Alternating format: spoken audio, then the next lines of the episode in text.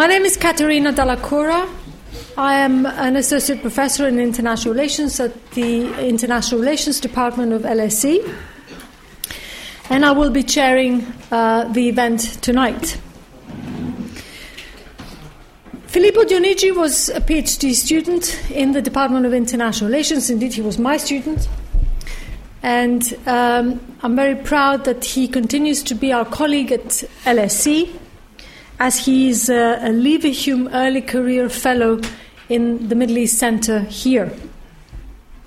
His current work is on the impact of the Syrian refugee crisis on Arab statehood from a comparative perspective.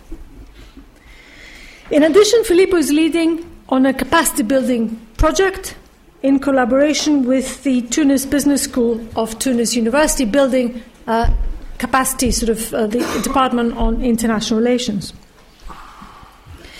He has a number of publications, but his first book, Hezbollah Islamist Politics and International Society, is what he will be discussing today. I have to say, even though I supervised the thesis, it has been uh, changed and uh, added on and enriched and revised for publication with Palgrave Macmillan.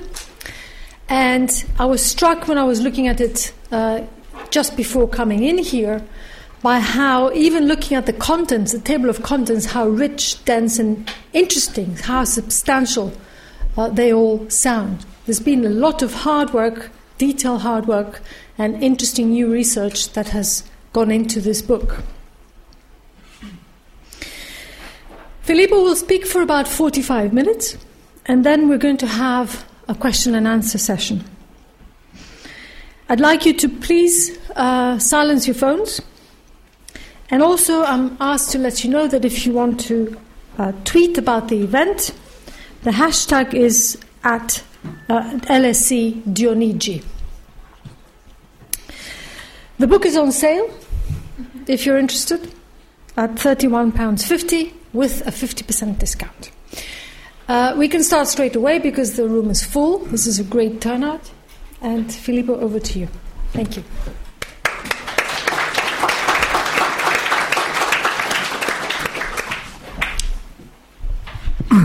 Um, well, thank you uh, um, to all of you for being here. Uh, this, uh, this is a truly impressive turnout. I'm uh, almost intimidated, I must say. Uh, but uh, first of all, I have to thank Dr. Dalacoura for being available to chair this event. Um, she has been um, hearing about this subject quite a, a few times, and I'm really impressed about the fact that she wants to. She was available to do this one more time again. Um, and secondly, but no less importantly, I have to thank uh, the Middle East Center for uh, um, for being available to host this event as well, uh, as well and, and, and taking the risk um, of hosting such a young and unexperienced scholar, uh, um, which is rather unusual for uh, such a distinguished institution. Now, um, as Katerina was saying, uh, the, the, the, um, my PhD and now the book that I published is rather um, it's, I believe it's rather complex and goes uh, into quite some detail uh, with regard to uh, many aspects. So it's, it's, rather challenging to wrap this up in, in 40, 45 minutes. I'll do my best uh, to give you an overview of its content. Uh, also, because the price is very high, so this is your opportunity to get uh, some, some access to the content otherwise. Um, and, and on this basis, I, I, just want to let you know that this has been the result of a research that has taken place uh, in, in four years, between 2008 and 2012. Um, the events that took place, especially uh, from mid 2011 on, uh, and events in Syria, unfortunately, are not included, uh, and, and would deserve a lot of research, of course. Uh, I think the time is not ready yet for that kind of research, but uh, I hope nonetheless that my work will have uh, will be an opportunity for those of you who would like to engage with it to also understand what's going on uh, more recently uh, in this region. Um, the main objective of this study has been to investigate uh, to what extent uh, international norms uh, influence Islamist politics. in particular, I've tried to critically assess how international norms and Islamist movements interact and what kind of consequences these processes uh, of interaction have uh, for Islamism and Islamist movements, uh, rather in general. Um, in order to do so, what I've done is uh, developing a theoretical framework, first of all, uh, for the analysis on the basis of which I argue that Islamism can be considered uh, a form of communitarianism.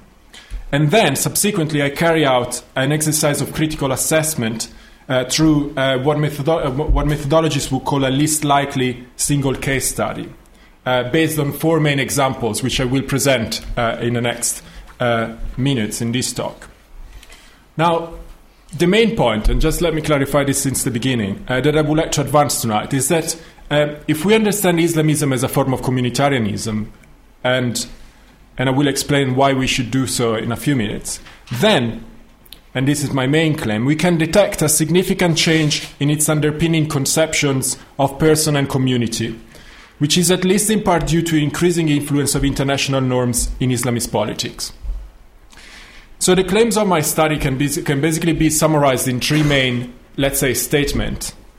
Um, the first one would be that, uh, that international norms facilitate the development of a conception of the Islamic community within Islamism as embedded into the broader normative framework of international politics, and therefore these norms challenge the idea of an isolated and self referential Islamic community alien to international norms. The second aspect that I try to highlight uh, in my research um, is the advancement of a conception of person which is different from the so-called you know integral Muslim self uh, which is common in Islamist theory. Instead, international norms may have the effect of producing a more general and universalized sense of belonging that includes membership to certain ideas, uh, uh, to a certain idea of the Islamic Ummah, but also embeds the Muslim identity into a form of allegiance to a universal sense of humanity. And then the third aspect, which is more specifically relevant from the, from the point of view of IR theory, of international relations theory, is that uh, the interaction between international norms and Islamist movements can be conceptualized um, from the point of view of, contra- of constructivist IR theory in particular as a form of international socialization, which operates through the inclusion of Islamist movements into international society throughout their, throughout their engagement with international actors such as states, the UN, uh, and diplomatic missions, but also through practice of war, unfortunately. So, with these three main points in mind, let us go through in more detail on how I substantiate the validity of my study, or at least I try to do so. I have decided I will not take too much advantage of, of, of your patience and, uh, and therefore I skim rather quickly through uh, the more theoretical aspects of my study.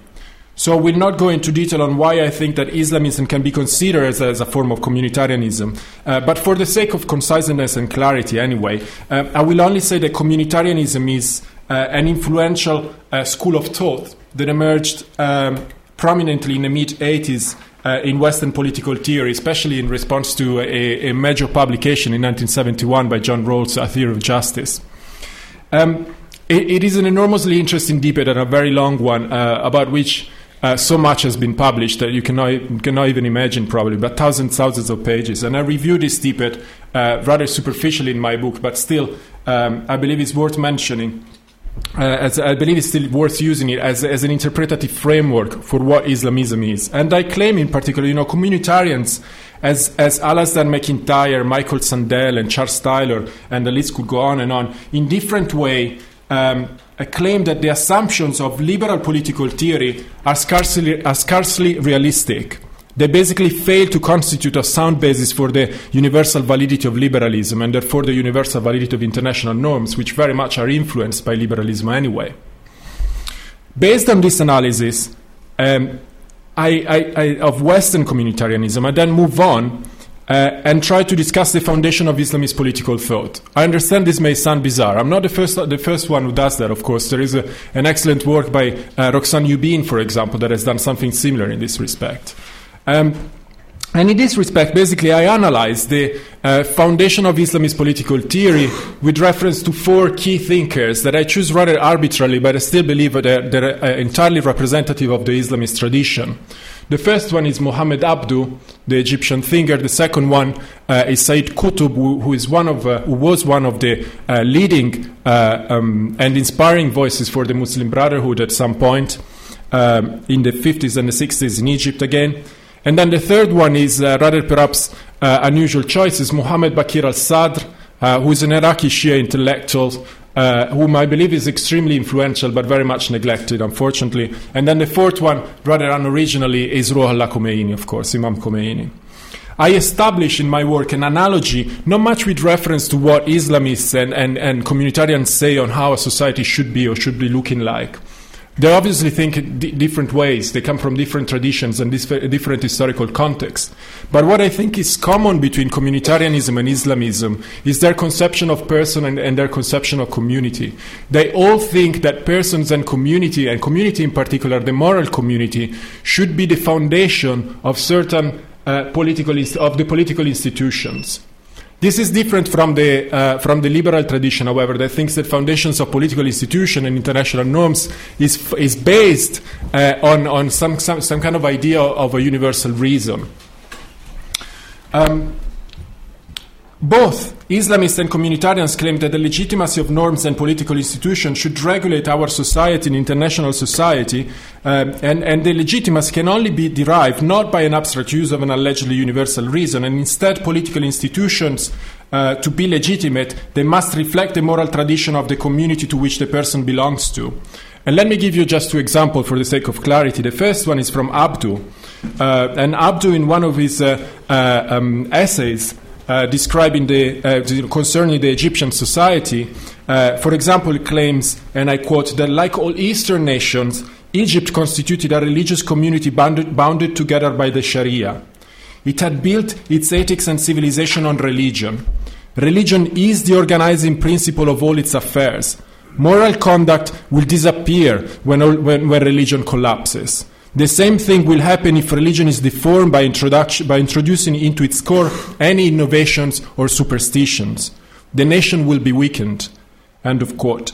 And then another example from Khomeini when he says, obviously with a little bit more vehemence, of course, all non Islamic systems of government are systems of kufr, are systems of apostasy since the rules in each case is an instance of taghut, of, of tyranny, and is our duty, our duty of Muslims, of course, to remove from the life of Muslim society all traces of kufr and destroy them. It is also our duty to create a favorable social environment for the educational, for the education of believing and virtuous individuals, an environment that is in total contradiction with that produced by the rule of the taghut and the legitimate power. So the idea is that the moral community, the moral, the, the, moral community of Islam is the only legitimate foundation of legitimate political institutions. That's how I establish an analogy between communitarianism and, and, and, and Islamism in that sense. And there could be many uh, other examples. There is side, for, with regard to Said Qutb, I discussed the, the, concept of Jahiliyyah, of course. Uh, and with regard to Baqir al-Sadr, I illustrate how his criticism of individualism, and in particular liberal capitalist individualism, uh, are in fact uh, uh, very similar to the ways communitarians articulate a criticism of, of, of, of liberalism in Western political theory.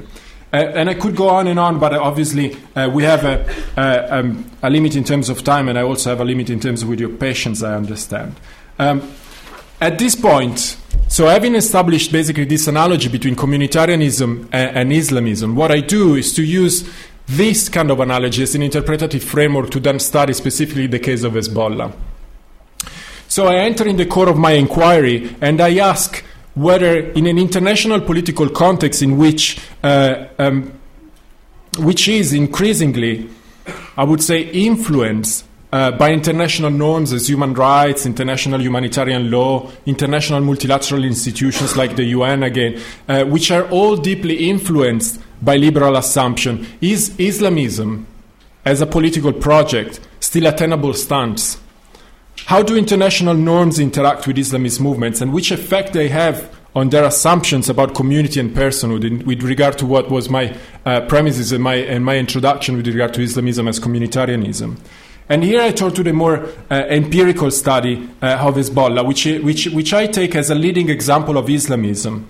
Hezbollah, in its early phase, uh, we are, say, in the uh, early 80s, uh, early mid 80s, uh, Hezbollah, therefore, in its early phase, fully epitomized, uh, the, uh, epitomizes the Islamist political trend of thinkers such as Said Qutb, Baqir al-Sadr, and Khomeini.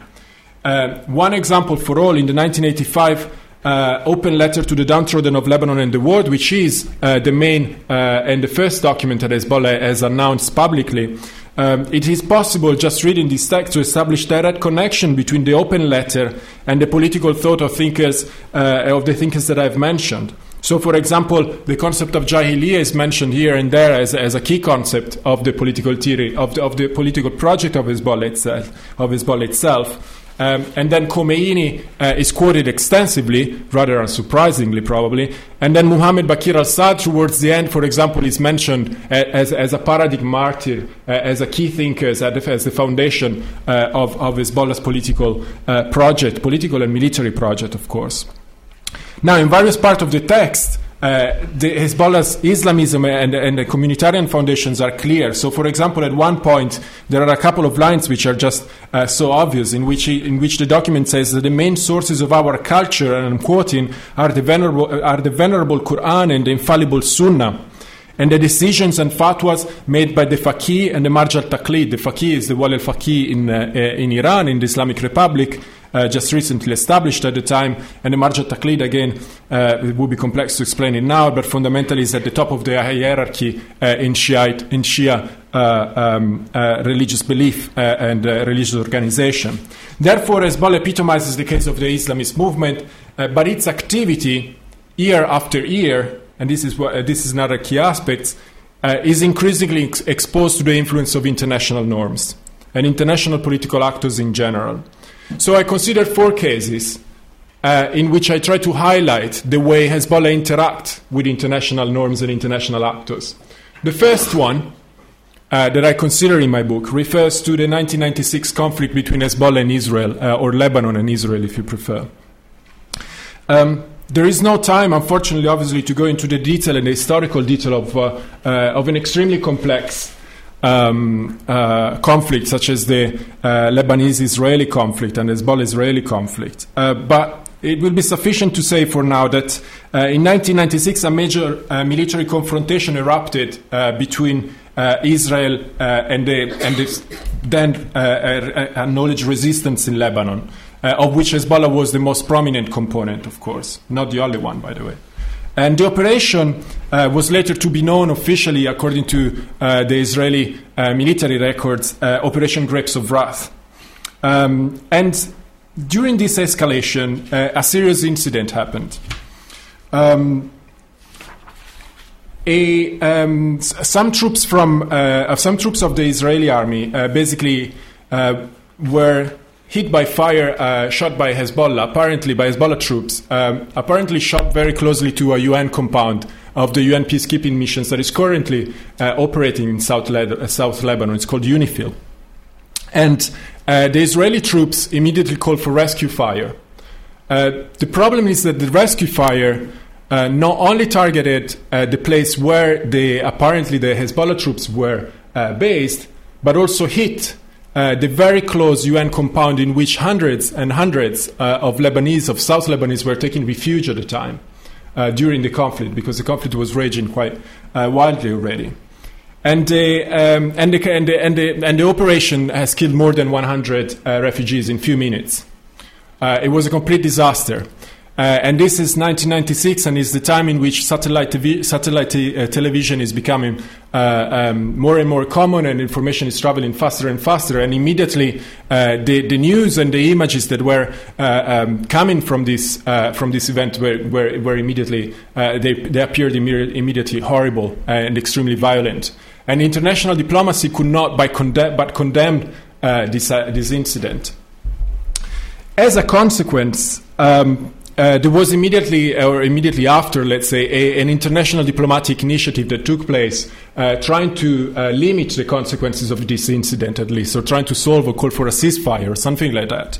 And the outcome of this process, which at the time was led by Warren Christopher uh, uh, of the US, uh, the outcome of this process was an interesting um, and rather bizarre thing. Was an understanding, a, a, a document that is written but not signed by parties, but still uh, abided to anyway. Uh, and the document was, uh, was then to be known as the April Understanding. Um, it was not the first time, to be honest, because also in April 1993 there was, there was an oral agreement that was similar. And the agreement, interestingly enough, established that the parties basically they could continue fighting each other, but they would do so in a more civilized manner. They would not target civilians uh, or civilian property. Um, and that's what happened. And Hezbollah became part of that, uh, of, the, uh, of that agreement. Uh, from, from then on, the rules of the game, this is how themselves they call it, uh, established that civilians, that, that, that, are, that the international norms of non-combatants immunity uh, would have been applied uh, to the conflict between South, between Hezbollah and Israel. Uh, and that's one case in which I basically discuss on how something that not necessarily and not naturally belongs to Islamic warfare uh, is being introduced anyway in a conflict between uh, a jihadi movement uh, and an Islamist movement as Hezbollah and uh, Israel. Now, let me state uh, an important aspect that, uh, that is Islamic warfare, in fact, does have a, does, does appreciate a distinction between combatants and non-combatants, but this is um, uh, problematic in the case of Israelis because there are uh, declarations both from Nasrallah, but there are also declarations from Yusuf al-Qaradawi uh, who claims that in Israel there are no civilians. And the reason for this is that uh, uh, in Israel uh, military service is compulsory for both men and women at a very young age, so potentially anyone is a combatant according to this interpretation. And that basically, uh, according to the perspective of these thinkers, of these Islamist thinkers, means that basically that there are no civilians in Lebanon, so anyone uh, would be a legitimate target, again, according to this perspective. But the introduction of this new rule, the influence of international norms in this specific aspect, has introduced a new way of conceiving the enemy and basically tracing a minor distinction between uh, civilians and non civilians. And this was one case, and there would be much more to say, of course, but I have to um, move on with the next example, of course. And the next example uh, is in a different context this time. Let us abandon the more military uh, context and consider um, the more domestic political context of Lebanon. In 1992, uh, Lebanon would hold the first ever uh, parliamentary elections uh, after the Taif Agreement and the end of the 25 years uh, long civil war. Um, and rather surprisingly, perhaps, um, Hezbollah decides to take part to these elections and runs with its own candidates, uh, organizes a, a, proper electoral campaign, uh, and achieves a, a, respectable results to an extent. It has to agree on some partitions with the other Shia movements in Lebanon, Amal. It has to make some uh, negotiations and so on. So it's a rather complex picture anyway. Uh, but what I was interested is that uh, what I found puzzling is that look, this is the Islamist movements and again, you know, the Islamist movements will be those who recognize the legitimacy of political institutions only if they reflect Islamic principles. But, le- but, but at this point, is interacting with political institutions in Lebanon, which, at least in theory, they're all funded and derived from the liberal archetype of the democratic republic uh, and the parliamentary system and so on. And within this context, uh, you know, the, the, the, people will be the sovereign, and the legislation that is made is, is the legislation that is made in the parliament. Whereas in the Islamist context, sovereignty belongs to God, and, and the legislation is the one that is written in the Quran in theory. So, how do you, how do you reconcile uh, this sort of, of contradiction and this sort of process uh, in which uh, two different ethical systems fundamentally interact? Uh, and where does the international norms comes in in here? They come in because what I've done basically was to look at a parliament, and that's what happens also in Lebanon. A parliament also approves and ratifies international treaties uh, or, or, approves measures that are uh, determined, for example, by human rights international tre- treaties, to which Lebanon, by the way, is a party to. So, how was what was the kind of reaction, what kind of the kind of approach that Hezbollah's member of parliament had towards this specific legislation? And what I've done in this case was going to uh, the the uh, library of the Lebanese parliament and then look for the uh, the the mahadir, the uh, the proceedings of the conference of the of the parliamentary uh, sessions uh, in which this legislation was discussed, and then look uh, at the way Hezbollah's members have interacted with this legislation obviously going there with the expectations as well. This is uh, an Islamist movement, and then uh, the way they should interact should be critical. They should uh, say this is, you know, they should go along with the usual lines. Uh, this is not what we do here. This is not our uh, ethical uh, commitment. this is incompatible with the way we see society, community, and persons, and so on and so on. And then I looked and looked and looked, and fundamentally there wasn't nothing in there, and I spent a lot of time and and, and what what the kind of the kind of criticism that they raised here and there was mostly procedural. Uh, oh, we shouldn't pay that high the salary of, of that organization, of that ministry, or, or something like that. But there was no trace of some sort of uh, uh, fundamentalist and essentialist discourse, or no, we are Muslims, we're different from the West, and so on. And so I was puzzled, and, and I tried to figure out why, why is this so. And, and the reason I found out was, uh, uh, was rather, uh, was quite, was quite um, was quite was quite sophisticated to an extent. I had a chance to have a, a, a very long uh, conversation with uh, with a delegate of Hezbollah in the in the Lebanese parliament to ask him. So, what, what's the kind of the decision making process uh, that you adopt uh, when you when you have to decide on one on one law or another and so on? And he basically mentioned um, two main principles. The first one. Uh, is is a class is a classic Islamist, but also Islamic to an extent, principle, which is uh, which basically goes along the lines that we have to forbid evil uh, and then uh, allowing for what is permissible. Um, and that means that if you are a legislator, if you work uh, in the Lebanese parliament or whatever, what you have to do is to oppose any sort of legislation that uh, uh, that is haram, that is forbidden by by, by an Islamic interpretation of of the Quran or the Sunnah and so on and so on. Um, and I said, okay, fine, but then you know, there, then there is plenty of legislation in the Lebanese parliament that you should not approve. You should not approve the Lebanese parliament itself because because uh, that, that's that's popular sovereignty. It's not a sovereignty of God, and so on. And he said, well, yes, but uh, there is also another principle which he mentioned as tazahum, but then more generally refers, I believe, to, to the more to the more general concept of of, of, um, Islamic uh, of Islamic jurisprudence uh, to to the concept of maslaha in general. Tazahum basically means to make comparisons and uh, uh, and to assess the uh, di- uh, comparatively the implications of certain certain choices. And this principle, interestingly enough, as, as, as it is for the case of maslaha, allows to make decisions or to take or, or to, that, that it, that, it, can be fundamentally inconsistent with Islamic uh, uh, decisions. Um, as far as the alternative is worse or, or can, can, can harm the interest of the Islamic community even more than what the decision you're taking uh, you're making at that point would be. It's, it's, it's, it's, fundamentally a very pragmatic principle. As far as overall uh, you outbalance the benefit of some decision, even if it's not Islamic, then you go for that anyway. And that means, a, and that, the examples that, that, they, that I was given were some, to an extent rather interesting. So, for example, the Lebanese parliament approves a lot of legislation on, on wine uh, and alcohol production and alcohol uh, marketing. Lebanon is a country that produces and consumes alcohol uh, uh quite regularly. The, the, yeah, the wine is not, is not excellent, but, but maybe maybe I haven't tried enough. But um, still, um, interestingly, if you if you visit the vineyard of Lebanon, you will see there are many uh, women with a veil uh, working in it, which is another sign of uh, uh pragmatism. But nonetheless, um, so so so, there, so we and, and the person was giving this me example, you know, and we we we have tried to.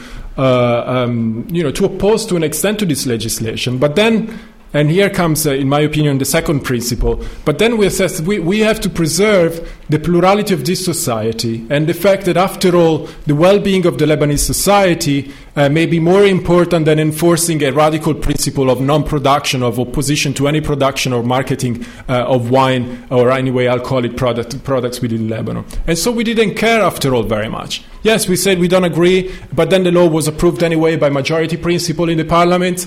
Uh, but it's not that we left the parliament or anything. They, they just uh, they just went along with this. Another example was with gambling. For example, Lebanon has a casino, the Casino du Liban, uh, which is which is, I believe, a significant uh, source of income for uh, at least for someone in Lebanon, I guess. Uh, but gambling, but gambling is uh, gambling is forbidden. Um, uh, in Islam, and uh, at least in Islamic, uh, in the interpretation that um, Hezbollah gives or, or other Muslims gives, of course, and um, uh, but still, they say, well, we didn't care very much. We oppose. We say we, we have given our opinion. Uh, we, we, we have uh, provided our, you know, our opinion in this, and then the law was approved. And it's not that we abandoned the parliament or the Lebanese institutions only for this reason. Um, there are other red lines uh, in, in, in, the, in, in this kind of conversation, I guess. And so what I found out is that there, there is room for, for, for, for pragmatism in this, this, in, this, uh, in this process of law-making decisions. Uh, and that's how you explain the fact that also uh, legislation that was related and was determined, for example, by, uh, uh by certain human rights, by subscriptions to certain human rights treaties, uh, was either approved or, or, or, or, anyway not commented upon anyway, um, or it was only uh, minimally opposed in most of the cases. So I, I, I, find three main patterns of behavior with regard to human rights legislation in the parliament. One is general neutrality, which interests most of the cases I've seen, about 30, 40 laws about. Um, then there is one thing that is interesting that in some cases, Hezbollah dele- delegates in the parliament, in fact, have even participated to the works of the Human Rights uh, Commission of the Lebanese parliament to uh, obviously promote their own agenda in it. So they have a particular interest, at least they did at that time, uh, in promoting the uh, security uh, and, uh, and in trying to enhance uh, the uh, living conditions of prisoners in Lebanese jails. And they've done so by participating to the works of the, of the Lebanese Human Rights Committee in the parliament. And so that, that from neutrality then shift to even proactive uh, behavior in support of certain norms and using the vocabulary and the language of human rights for their own political interests mostly. And then, and I have to be, and I, and I can't deny this even though uh, it may detract from the validity of my argument, there are still instances in which, however, Hezbollah and also other uh, Islamist conservative groups within the Lebanese government, uh, the Lebanese parliament, uh, have opposed human rights legislation. And this happens, in most of the cases at least I, I, I have noticed, this happens with regards to women's rights. This is undeniable. Uh, Lebanon, there has been, at the time I was doing research, uh, um, uh, the, the main uh, um, the, the, main debate on women's rights was related to uh, the legislation concerning the uh, criminalization of so-called honor killing.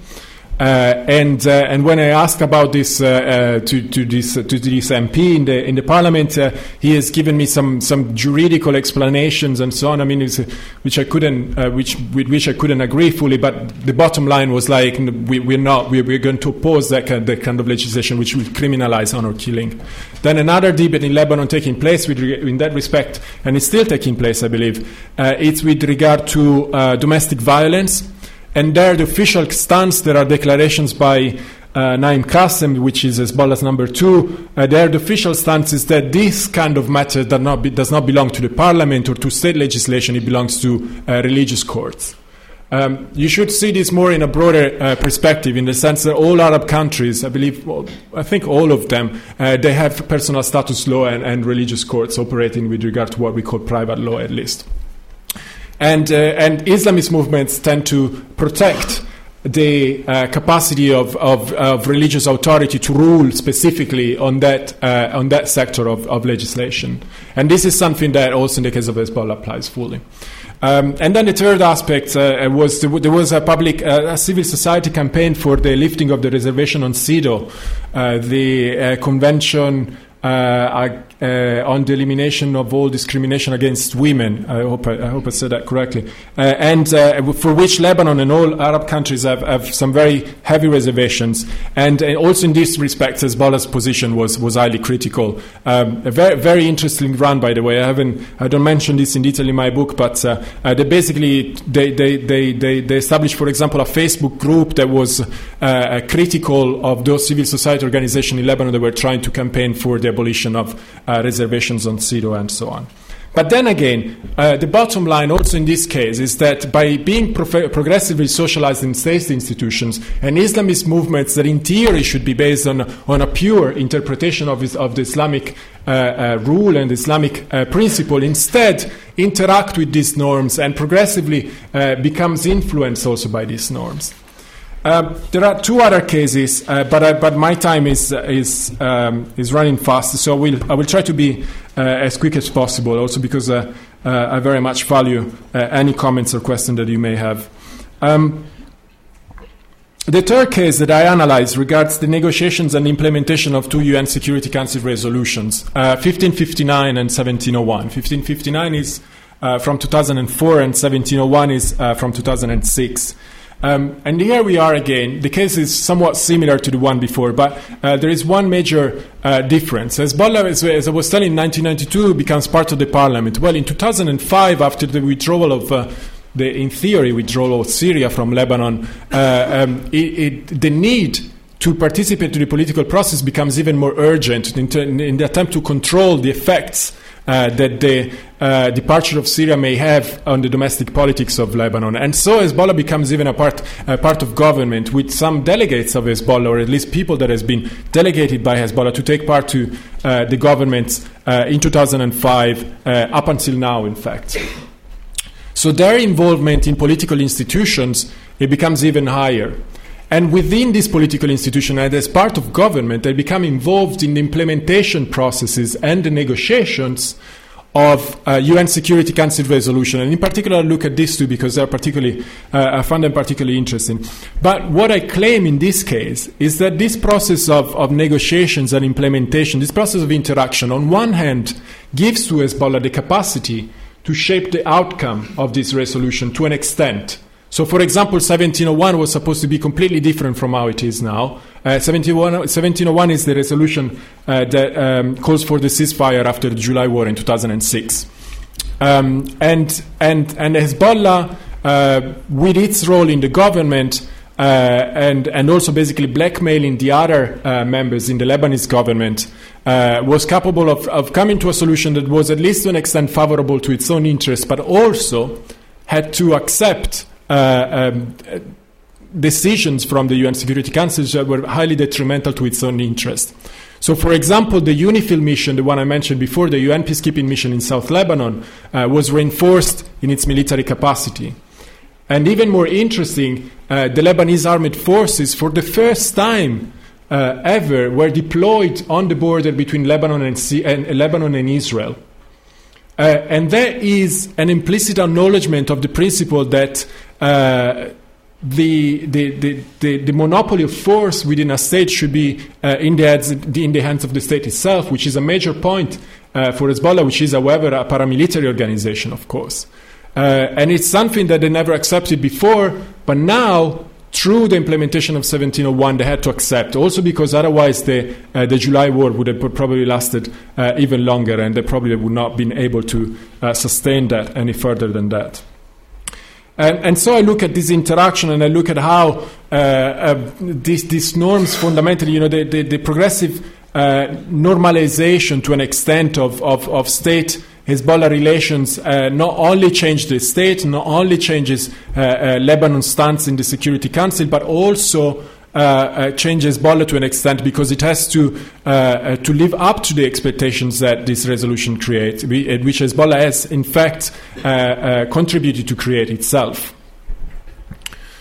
Um, and another uh, interesting uh, observation that, that, that may, can be made in this context is that if you read that uh, Hassan Nasrallah's declaration in this context, you will see that he progressively, this, let's say increasingly in, in its discourse, makes reference not only to Islamic principles to justify its actions and the actions of Hezbollah and so on and so on, but also, for example, claim that Israel is committing crimes against humanity. Uh, or that the civilian, targeting civilians is, uh, is, is, is, a crime and so on. So the reference, and that's what I called in my book a, a, shift in the paradigm of legitimacy, in the sense that the legitimacy of Hezbollah's action is not only based uh, anymore exclusively on Islamic principles, but also progressively make an instrumental use of international law and international norms as, as a way to justify certain decisions or as a way to denigrate the enemy. Uh, and that's important because it's it's a way to uh, um, it's, a way again to, to show a, a, degree of influence of international norms that was unprecedented until then, at least. And then the last case, and in the last case uh, um, uh, that I that I discuss, I, I also changed methodology uh, to an extent, in the sense that rather than doing process tracing, which is basically what I do in these three other uh, cases, uh, I basically propose a, a, comparative analysis of the uh, uh, language and vocabulary that Hezbollah uses in its political discourse. Um, I look again at the 1995 uh, open letter, which I mentioned before. So the very traditional one, the one that has a lot of Khomeini in it, uh, in which religious, uh, religion is a, is a little bit everywhere, uh, and the Quran is quoted here and there, uh, and people is seen primarily through their affiliations to a certain religious community. uh, there is very few reference to the Lebanese. Uh, there is a lot of reference to the Maronites, the Kataib, uh, the Muslims, the Sunnis, the Imam, and so on. So the, the person is is individuated uh, specifically with reference to their to their uh, religious identity, uh, and more commonly at least. Whereas the other documents that I look at is the 2009 political document of Hezbollah, which is which is a weird document. I think they forgot about it, by the way, but. Uh, it's it's it's a document that basically is a, is a manifesto of what is the political ideal now for Hezbollah in Lebanon, or at least then in 2000 and now. Maybe maybe now they changed their mind. But um, if you look at it, uh, you will see that the whole highly religious uh, vocabulary language is somehow fading. and you see that, for example, the word citizen or the word Lebanese comes up like tens and tens of times in a document of, that is 20 or 30 pages long. Uh, um, and then you look at the vocabulary that they use, uh, and you will see that words like democracy uh, and freedom and rights and refugees and again crimes against humanity, and then there is a condemnation of. Uh, uh, um, of of, of, Guantanamo detention system and so on. So all this kind of vocabulary somehow becomes constitutive of the language of Hezbollah, and, and, and somehow it doesn't replace the religious reference, but still uh, it becomes relevant to an extent uh, within that context. And through this kind of vocabulary analysis, compared voca- vocabulary analysis, I try to further corroborate, corroborate or validate my claim that international norms do have an effect on how Hezbollah uh, um, basically transform its identity uh, in these uh, 10, 20, uh, even 30 years at this point. Um, and I go to conclusions, and and and basically, what what I I go back to, to the beginning and to the main to the main three claims that I uh, that I made uh, um, at the beginning as the as the core claims of my of my research. Um, but based on these four examples, therefore, um, I trace a process of mutation in Hezbollah's political identity, whereby international norms have an impact on its way of conceiving Islamist politics, and in particular on how Islamism conceived community and person. So one core aspect that I think I, have I've at least tried to, to demonstrate or, or to validate is that international norms have the effect of informing a conception of the person that is not only characterized by its local communitarian affiliation, but increasingly incorporates a sense of universal membership which identify persons independently from their more uh, particular and localized self. So, for example, in 1996, uh, with the events that I described, we have seen that the norm of non combatant immunity has changed how Hezbollah sees Israeli to an extent. Israelis. Um, and introduced basically a distinction between combatants and non combatants that was previously uh, not as clear, at least. And then, similarly, if you look at the analysis uh, of the legislation related to human rights uh, uh, in the Lebanese parliament, this shows that uh, an Islamist movement may try to, may, may basically opens up its consideration uh, of the person not only with regard to uh, the rights of Muslims, but also basically adopting a vocabulary or, or accepting some form of legislation that, to an extent, at least in theory, they should be valid for all humans. and so, moving on uh, not only the concept of person, but as a consequence, also the way the community is conceived uh, somehow changed. So I've tried to show that international norms have the effect of producing a sense of community that is not that of an alien moral, an alien moral entity. Uh, which must develop its own political and social institutions necessarily in opposition to more general and perhaps universal norms.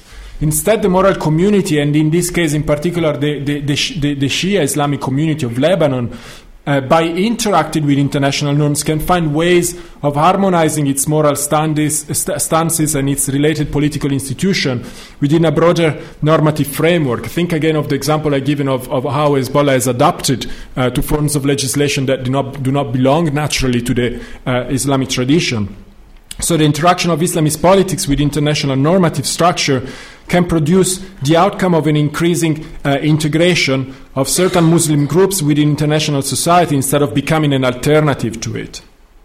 And therefore, Islamist political groups may acknowledge, at least in part, the validity of certain international norms on the basis of this process of transition and the influence of international norms in this context. So what I try to show is that uh, within the metamorphosis uh, from the 1985 Hezbollah and the 2009 Hezbollah, uh, also, but not only, international norms do play an influential role in shaping the trajectory of, the, of transformation of Hezbollah's identity. This brings me to the third and concluding point of my research. The transformation of Hezbollah is a result of a process of partial and still incomplete uh, socialization of an Islamist movement in international society. By this I mean that international normative principles have become increasingly constitutive of Hezbollah's political identity. But this is a rather standard consideration from the point of view of constructivist, IR theory. Uh, much constructivist theory has already highlighted in, ver- in various respects how political actors can develop norm conformist behavior when under the pressure of international political processes, not only with, re- with reference to uh, Islamism, but in general. So, what I hope to add uh, to this kind of constructivist consideration of, of international relations is that international norms not only can produce a norm, a norm conformist behavior, but also carry with them important assumption of how we should conceptualize persons and the extent to which local communities, more localized or particular communities, are important in legitimizing political institutions that can be, to an extent, at least universal or more, more universally recognized. Now, some of you, and I, and I, and, and I would be happy to discuss this uh, further because I, I received previous criticism in this respect. You know, you may think, oh, this is, this is, just, a, this is just a form of cultural hegemony and is, an, is, an, is unacceptable, of course. It may criticize by itself. I think it's an interesting view, and I'd be happy to discuss this further in case. But for now, I think that the only, the only thing I, w- I would be satisfied with in general is that at least to have persuaded some of you uh, that international norms can play a moderate but still fundamental role in creating a common ground between diverse and often conflicting uh, moral and political views, including the, the radical views of an Islamist movement like Hezbollah. So I thank you very much for your attention. I look forward to your comments.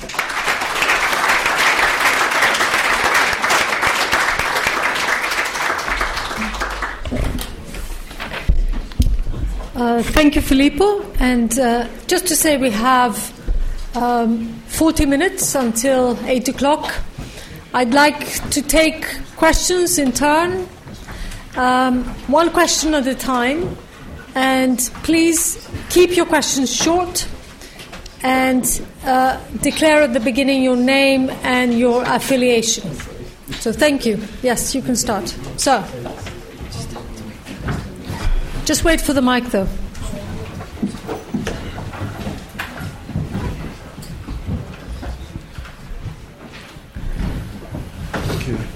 You. You, mentioned that um, Hezbollah was well prepared to take account of international norms, and yet you can always find a basis in any religious movement for reconciling it with the tradition. So, my question is to what extent is there a fiat by the clerics on en- any um, movement that the legislators might be considering? So, how powerful, in effect, is Sheikh Nasrallah in determining the, the rate at which um, the, the progress, or however you like to call it, may take place? Can I have your name, please? Sir. Yeah, I'm Leo Flowers. I'm in London many years ago. Thank you. Yes. Should we? should- Yes, one by Um, one. Yeah, if I, if I understand your question correctly, sorry, there was a little bit of noise, but I think, um, no, I mean, I, I, I think the role of Sayyed Nasrallah is, is um, absolutely fundamental in, uh, within Hezbollah in the decision making process. Um, decisions uh, within Hezbollah, as far as we know, are taken uh, within the Majlis al Shura, especially, which is uh, the top um, uh, group uh, at, the, at the top of the hierarchy in the organization of the party, uh, which is composed by a variable number of members. I think now there are seven or eight. Uh, but uh, and Nasra- Nasrallah acts as the secretary general there. Um, but yeah, I think I think his role is is, is fundamental, and um, I mean. th- the dichotomy between clerics and, and non clerical persons within the Shia tradition is, uh, is somewhat not entirely convincing uh, in, in this respect, at least. Uh, because all Shias, in theory, um, at least, are supposed to find a marja, uh, which then they follow as mukallid. The marja taqlid is, is in that sense. And that, that applies also to the kind of obedience uh, that the members of Hezbollah or the supporters of Hezbollah may have to the decision of their own marja. Now, Nasrallah is not a marja, by the way.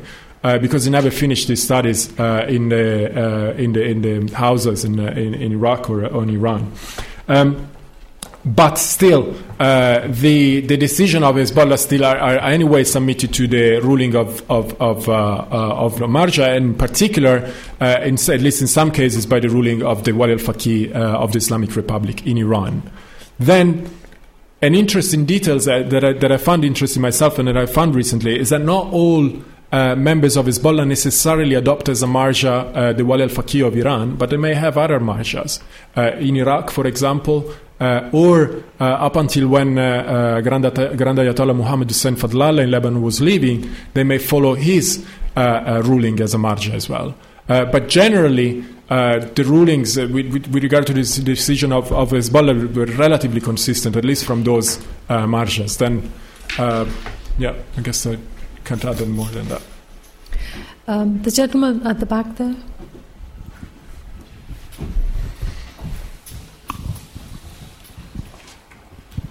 Your name, please, and affiliation. Uh, my name is Ahmed Ahmed. I'm an international stu- international relations student at Queen Mary.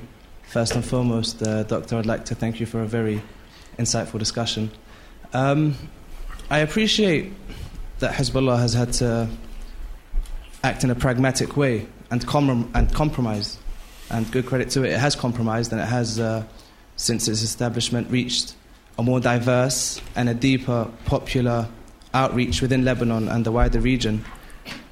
It's become to be called the Lebanese resistance in Lebanon, um, capital L, capital R, because it has since had the monopoly of the word resistance within the region. I just wonder to what extent recent discourse and uh, events within the Middle East region uh, has further highlighted Hezbollah's ability to attract more than just the Shia minority within Lebanon. So, since the events in Syria, we've had Christian, one of the most pr- prominent Christian singers in the Middle East, Julia Boutros, who doesn't wear a veil, by the way, uh, come out in a very, in a big concert and uh, pay her gratitude to the party. We've had uh, a rise in Sunni uh, popular support for Hezbollah in the region. Um, can you know, even can even, you get to the question? Even, yeah, yeah, even in the recent events in which six combatants were killed by Israel, we've had uh, Orthodox Jews actually come to South Beirut, the headquarters of, of the Lebanese resistance, and pay their respect. Um, to what extent has Hezbollah ceased to exist as a Shia Islamist party and into a Lebanese resistance against Israeli aggression? Okay, thank you. Um, yeah, okay, thank you. This is this uh, uh, this is rather complex. Um, uh, um, now, the, the, the, the, popularity of Hezbollah beyond uh, its own, you know, normal uh, uh, constituency of the Shia community of Lebanon has been growing massively, especially after 2006 with the with the July War, and that was probably the peak of it. Um, then uh, things got more complicated after that, uh, especially with the uh, May unrest in Beirut in 2008. Uh, which is which was a rather puzzling case for, for the Lebanese, but generally uh, for the for the Arab public, uh, because it was one of the first times in which Hezbollah's weapons were used, at least to an extent, uh, uh, and they were not the only ones, of course, uh, also um, within the Lebanese domestic context. And that has probably played a detrimental role to the popularity of Hezbollah. Uh, then came the Arab Spring or the Arab Uprising of 2011 and so on. And that, I agree with the analysis that was made at the time, that the real losers at that point in 2011 and 2012 were groups like Hezbollah, Hamas, and so on, which have been for uh, um, years and years uh, calling for you know, resistance, change, and so on. And they were somehow immediately uh, overtaken by uh, the popular uprising that were taking down. And I believe at that point their popularity was at the very bottom. Uh, the intervention of Hezbollah in Syria uh, also uh, is highly controversial. You've been using the word resistance in many respects, but um, at least in, in, in terms of uh, uh, international law, uh, defining Hezbollah as a resistance movement after 2000 with the withdrawal of Israel, even though I'm aware that Israel did not withdraw entirely from Lebanon, is controversial. Uh, and with the intervention of Hezbollah in Syria, defining a, a resistance movement again, uh, it, it's, it's extremely difficult. Uh, uh, because it, that would be what would be resistance in a country that is not your country, or you know it gets it gets complicated in that sense, um, and. Uh, uh, and also, in that sense, I have the impression that, that that has affected the popularity of Hezbollah. You mentioned a couple of examples, and, and that might be very well the case. I've seen a, a, a one or two uh, surveys in Dahieh and, uh, and, and elsewhere, uh, which were saying that yes, Hezbollah is perceived as, uh, at least now, as increased. Uh, as, as a factor of increased security within Lebanon, because it's keeping the um, you know the, the Salafi groups uh, to an extent out of Lebanon to an extent, uh, but it was also drawn Lebanon more into the conflict itself, and that's not something that makes many Lebanese, at least, happy about it. So its its its popularity is is very much debated at this point, and the service that I've seen, I, I don't think they're they're they're very reliable, but in general they highlight the fact that yes, Hezbollah still has a, a degree of popularity, but uh, uh, but not as much as it did like in years as 2006 and 2007. Okay, next question. There was a question over there. Sorry, Sandra. Keeping you on your toes.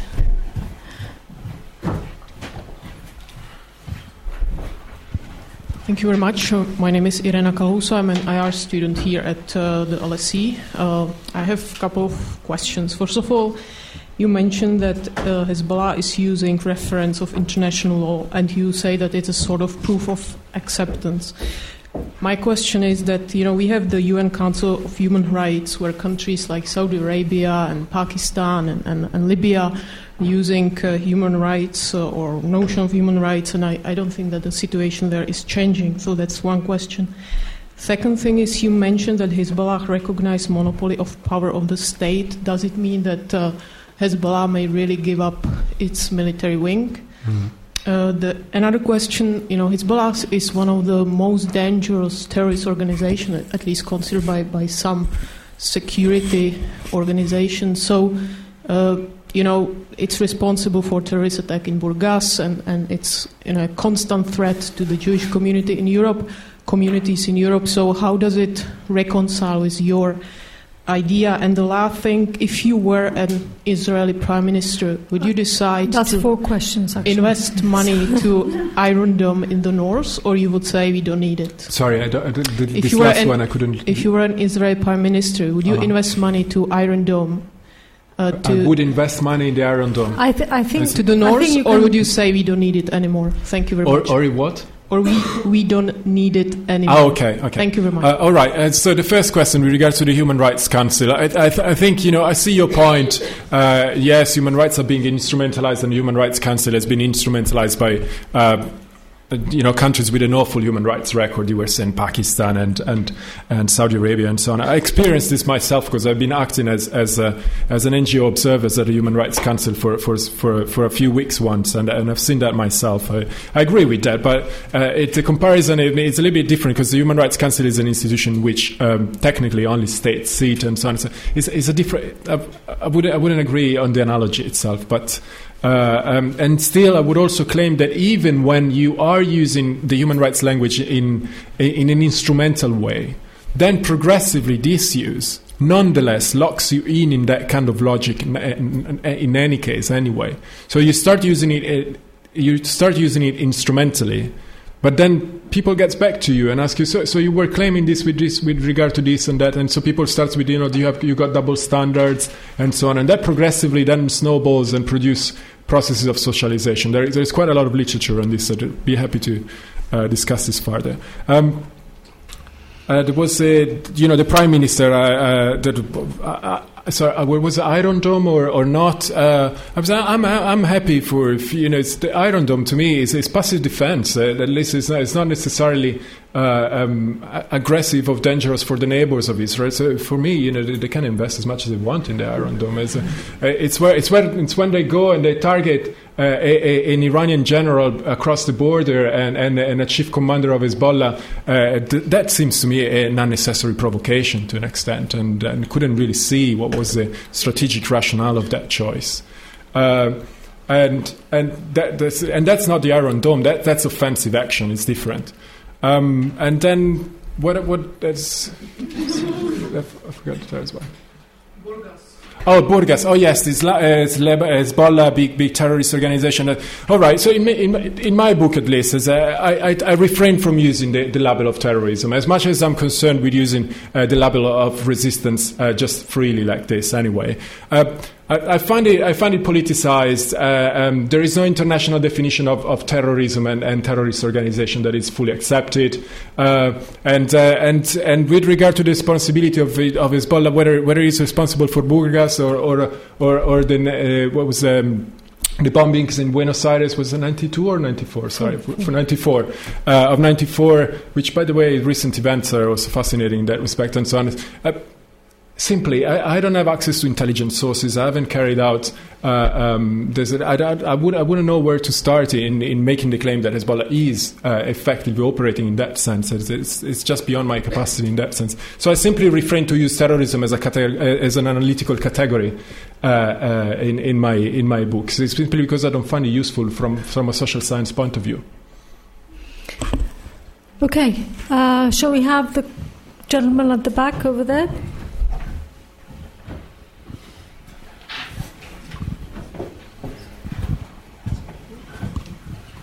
Uh, hi, Doctor. Thank you for your time. Um, I'm Hani Abidi. I'm an undergraduate at Durham University. I just wanted to ask whether you see Hezbollah's involvement in um, the Syrian conflict um, as, a major, as a major setback in the transformation that you speak about.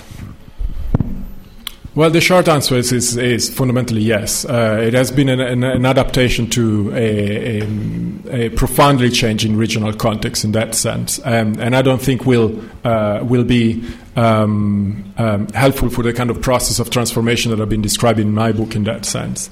Uh, it will be interesting whether, whenever this will be possible, to see uh, the kind of warfare uh, in which Hezbollah has engaged in this context. To what extent, for example, they have refrained from uh, um, you know, undiscriminated violence uh, uh, and, and the targeting of civilians or non-civilians and so on.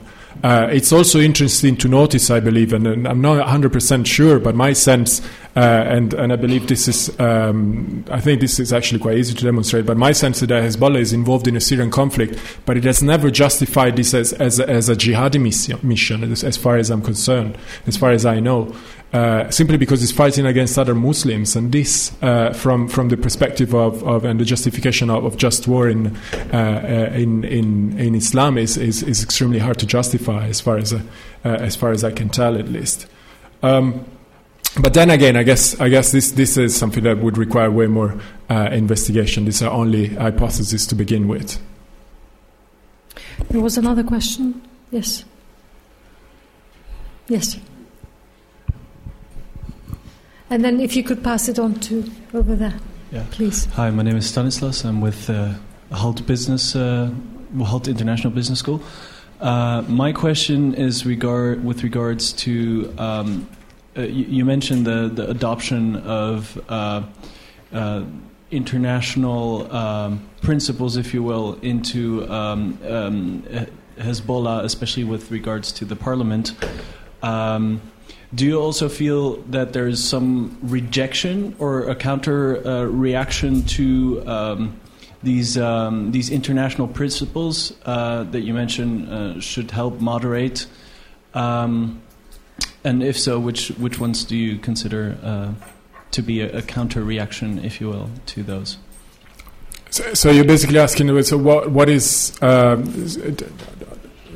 what what kind of criticism has Hezbollah made of international norms to an extent? Well, yes, especially at the beginning, uh, in the early phase, uh, you will see that um, uh, Hezbollah was extremely critical of the UN in general, which he, he described as uh, as, a, as, an institutional system in the hands of the hegemonic powers, uh, which is a criticism that, to an extent, is also uh, um, believable, of course, and, and, shareable to an extent, and so on. So that's one aspect. And major examples of criticism uh, I came across of, of uh, international as well. I, have already mentioned the fact that gender gender equality and gender parity is, to an extent, at least problematic to some extent, uh, even though the conversation is way more sophisticated than we generally expect, at least for the kind of uh, conversations that I had.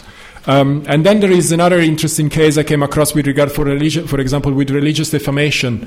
Uh, um, I remember when there was the um, so-called scandal of the um, offensive YouTube video that was uh, released on the, on, the, on, the, on, on Islam and the Prophet and so on. And Nasrallah came out with a, a, harsh declaration condemning, of course, the video and also saying if there are international norms that forbids uh, the, uh, um, for example, the um, the, uh, the, the, the denigration of the Holocaust uh, or the protection of the Jewish identity, then there should be international norms also that protect the sanctity uh, uh and uh, of, of, Islam and, and, so on and so on. So that would be another case of, of criticism to what extent. But overall, I mean, uh, they, they, didn't buy the whole thing. anyway, and they are critical in selective ways, and they, they, do make a lot of instrumental use of those norms, you know, cherry picking what actually serves best their interest and, and so on.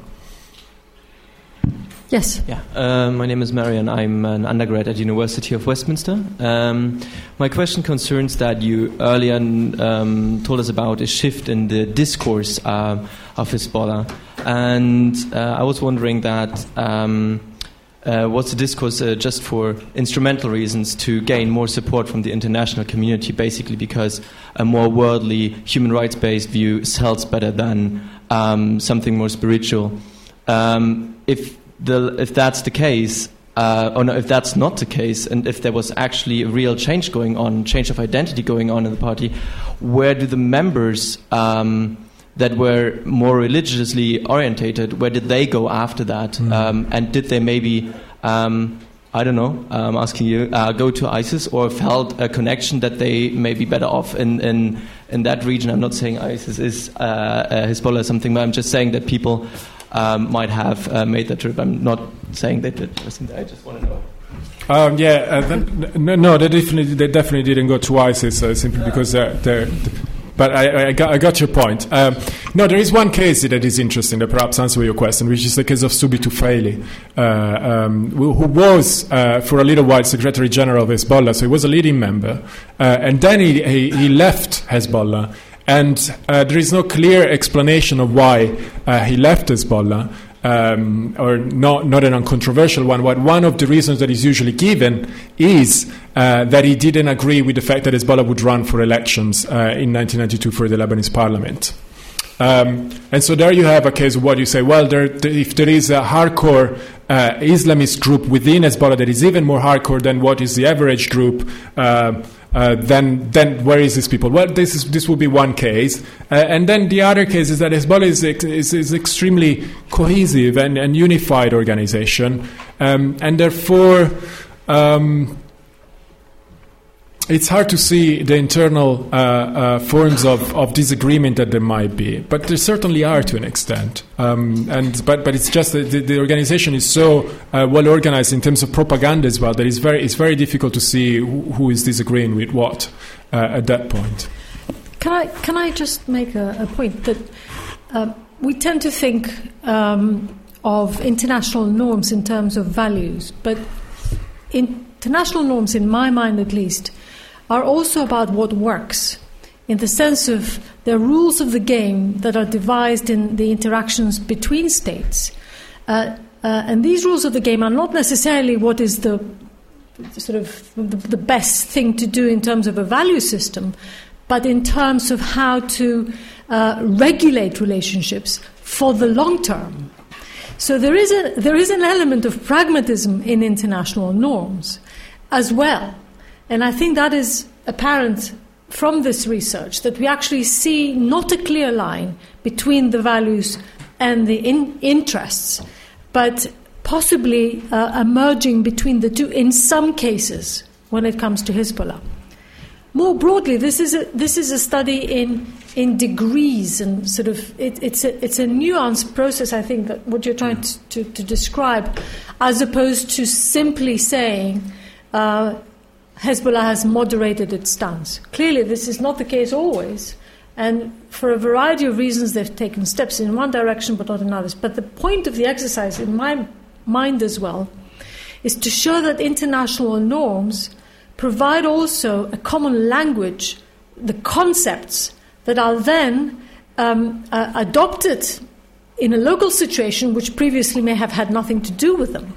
And then the concepts, which are empty shells to some degree, are filled with a meaning, which may become a bit more sort of um, may entail a, a coming together to a degree, not, not, not completely, but to a degree, and in some cases. Yeah, no, I mean, it's it's. I, I don't want to get this. This this gets rather technical, and I don't, I don't want to be. Um, I don't want to abuse the patience, of course, of, of our audience. But uh, but yes, the definition of international norms that I use, for example, is the one that is uh, uh, given by Mervyn Frost, uh, and basically his claim is that international norms is something uh, that you realize as a norm uh, only when it's broken, in the sense. Uh, that a norm is, is such a, when, when people ask you an account of why you haven't done this and that, that means that, that, that this and that is in fact a norm. Uh, so why you kill civilians, uh, but no one would really question of why uh, you have shot to you have shot to a soldier that, that is carrying a weapons because that's uh, that's accepted in international norm and in uh, and in uh, jus in bello and the laws of wars and so on. Mm. So so it's, so it's rather pragmatic in this sense. Uh, and and I do and I do refer to those concepts in that sense in my in my research. Okay, we have two questions at the back. Uh, hello, I'm Michael Skinner. I'm a student at King's College London. Um, what, if anything, to your mind, do the um, developments in Hezbollah with regard to international norms um, have to do, or what do the developments have with respect to um, the relationship with uh, the Islamic Republic of Iran? With, with, reference to Hezbollah in particular, or to with reference to Hezbollah in particular, and the, to what extent do the developments in Hezbollah reflect developments within mm. their relationships with, with yes, yes, uh, that, that's an interesting question, and um, um, one thing that I try to do in, in my in my book is is somehow to question to an extent uh, the uh, the strength of the connection between Iran and Hezbollah, because I don't think it's as obvious as is usually conceived. uh, uh, in much of the literature, at least. Um, in, in, in, political theory terms, in terms of Islamist theory, for example, I emphasize the fact that um, much of the intellectual background that is relevant for Hezbollah is not uh, exclusively related to Iran, but in fact comes from South uh, Iraq and the uh, Shia political tradition of Iraq, and has Badawa al Islamiyah and Baqir al Sadr, again, as I mentioned, and so on. And I, and I think this is a very neglected story, uh, which has been told, however, very, very well by Faleh Abdul Jabar in, uh, in, uh, uh, in a very good book uh, published by Saqi Books. Um, and this is, would be one answer. And then there is a more pragmatic aspect. So how much Iran is actually uh, using Hezbollah as a puppet, and uh, you know, it's close to Lebanon, it's close to Israel, uh, it is, and so on. Well, this this is obviously to, to, to a great extent, at least. And, and, and uh, but that doesn't mean that everything that Iran says is uh, always uh, fully accepted by Hezbollah. There are a few exa- there are few examples. One is that. Um, uh, for example, in 2008, there was Operation Cast Lead in Gaza, and Iran apparently has released a declaration says, uh, you know, Hezbollah, you should intervene uh, directly into this conflict, open another front, and so on. And Hezbollah fundamentally said no. This is what uh, Joseph Alagha, for example, reports uh, in one of his studies. Um, and then. Uh, um, and then there are other, um, you know, it's, it's difficult. It's, it, again, it's, it's, rather difficult to. But then, you know, to answer your question, the fact uh, that as well as taking part to uh, elections at that time. I think, if I recall correctly, that was the time in which uh, um, uh Khatami was in power in, in Iran. So, so somehow there is uh, a, a, you know, the more moderate wing, the, you know, the rise to power of more moderate wings within Iran may have effects also on the kind of choices that Hezbollah takes, uh, make uh, in Lebanon as well to that extent. So, so my, my sense is that a, a, radical change in Iran, as it may or may not happen with the new, uh, with the, with the Rouhani's government, may have some implications also for Hezbollah to an extent. That's uh, that's something I would I would be interested to see. I can only make an hypothesis about it, but I can, uh, but I would be interested to see whether it actually holds in future. Hi, Tom Kerner, I'm Master Student of International Affairs here at LSE. Quick question for you about your research. Uh, did you happen to find out or get any sense, a better sense of who actually may have authored the 1985 open letter? Now, there's some speculation mm. that it might have um, been related to Iran. Uh, who may have authored, like written it? Like, well, I what, what I know is that large large bits of it are are in fact quote, quotation from from Khomeini itself. Um, uh, exactly who is uh, who would be the author, I wouldn't I wouldn't be able to say. There is uh, there is a video on YouTube uh, in which there is a, a, a, Nasrallah speech at the time it was only a, a member of Hezbollah, not the Secretary General, uh, in which there are interestingly uh, lo- long bits of his speech that are basically quotations from that letter. Um, now I don't know whether it's because he's reading the letter or because he was, you know, maybe one of the authors who was involved in the drafting on it, uh, uh, and then and then it was then capable of coordinating it properly. But uh, but then I'm afraid I don't, I don't, have a proper, you know, full answer to your question. Okay. Any other questions? Here. It's uh, sorry over there. Yeah. Thank you. It's okay. It's coming anyway. Okay. Uh, hello, I'm uh, Andy Scott. I work at the Home Office.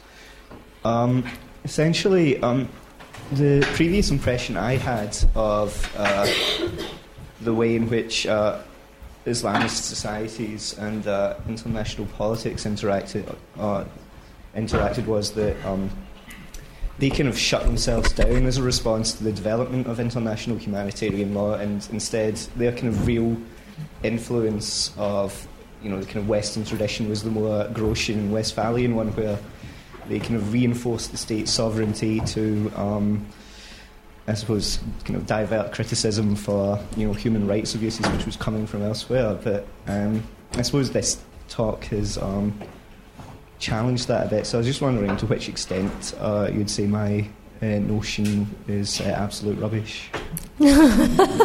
Given that it was just something I told and thought, oh, that makes sense. I won't bother checking to see if it's the case. So, so let me say, so basically, says you're saying, trying to summarize what I'm trying to say. So it's basically uh, Hezbollah uh, endorsing or somewhat interacting with the idea of an, uh, a Westphalian international system. Is that, is yeah. that what you mean? Yeah, no. F- fundamentally, I mean, again, it's uh, I it's I, I, I feel I feel I shouldn't. I shouldn't uh, be that. Uh, you know, I shouldn't make such a such a superficial statement in, that, in the sense that I try to be a little bit more sophisticated in my research. But then, fundamentally, uh, that, that, that would be something you, you, could say on the basis of what so fundamentally Hezbollah. Yes, it's increasingly exposed to the to the influence of those norms of a Westphalian system of an international society. If you're more, uh, uh, you know, less than a realist, but more of an English school or constructivist. Uh, uh, then uh, yes, th- those norms progressively gain traction within the decision-making process of, a, of Hezbollah as a political actor. That, that's um, something I would roughly agree with. Okay, yes, one more over there.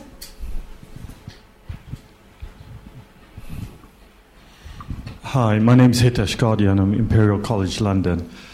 I find it interesting that in our talk about Hezbollah engaging with the international society and the United Nations, You've not given us your thoughts on the special Lebanese tribunal after the post Rafiq Hariri assassination yeah. and Hezbollah's disruption in that investigation. What are your thoughts on that? Yeah, that's that's a that's a that's a very uh, um, that's a very smart question, and I addressed that at the, at the beginning of my book. Um, so why why why it's you know leg- legendary? So why of all the cases you've selected, why you didn't get, for example, the STL? Uh, you know, major international institution uh, that interact directly with Hezbollah, and Hezbollah has outrightly uh, um, denied uh, any form of collaboration with this institution. True. I think I think if you would be working on, on a PhD or on a research that basically tried to make the arguments, you would have you would, you would have a, a, way to at least undermine some aspects of my research by saying, "But look, the STL uh, is a case in which there is no cooperation." Uh, and then on the other hand, um, as I've been thinking this through myself, when I look at the STL and I, and I think of international norms, uh, my idea is that the STL is is one of the most bizarre international tribunal that has been established uh, um, since the, uh, the, the origins of international criminal law uh, uh, and so on and so on. And in fact, it's not even an international tribunal; it's a special tribunal. It's a special tribunal, so it doesn't apply international law, but applies Lebanese law, and then it mix it to an extent with international law. But then there was no definition of terrorism that uh, could be applied in this context, so they made up one. Uh, uh, and uh, which is also very weird in that sense.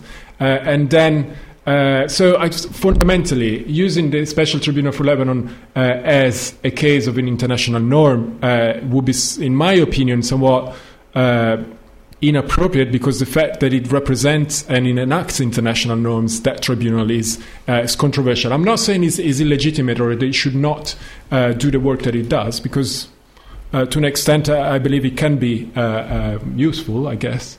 but um, but then it, I, I, don't think it would be a good example of international of international law and application of international law at least, or at least a very controversial one. Okay. Um, just to say that uh, on the 11th of February, the next event of the Middle East Center is um, a presentation by Steven Heydemann of the United States Institute of Peace, who will discuss the violence now gripping the Levant and the uh, Arab East. And you're all invited to this event on the 11th if you wish to attend. Uh, the other thing I want to uh, say is that uh, there are there's a small reception outside, and we uh, invite all of you to attend if you would like to stay and perhaps continue asking Filippo questions. The last part is that I want to uh, invite all of you to uh, uh thank our speaker for uh, a very interesting, deep, deep thinking presentation uh, on a very difficult subject. Um, and let's do so in the usual manner. Thank you.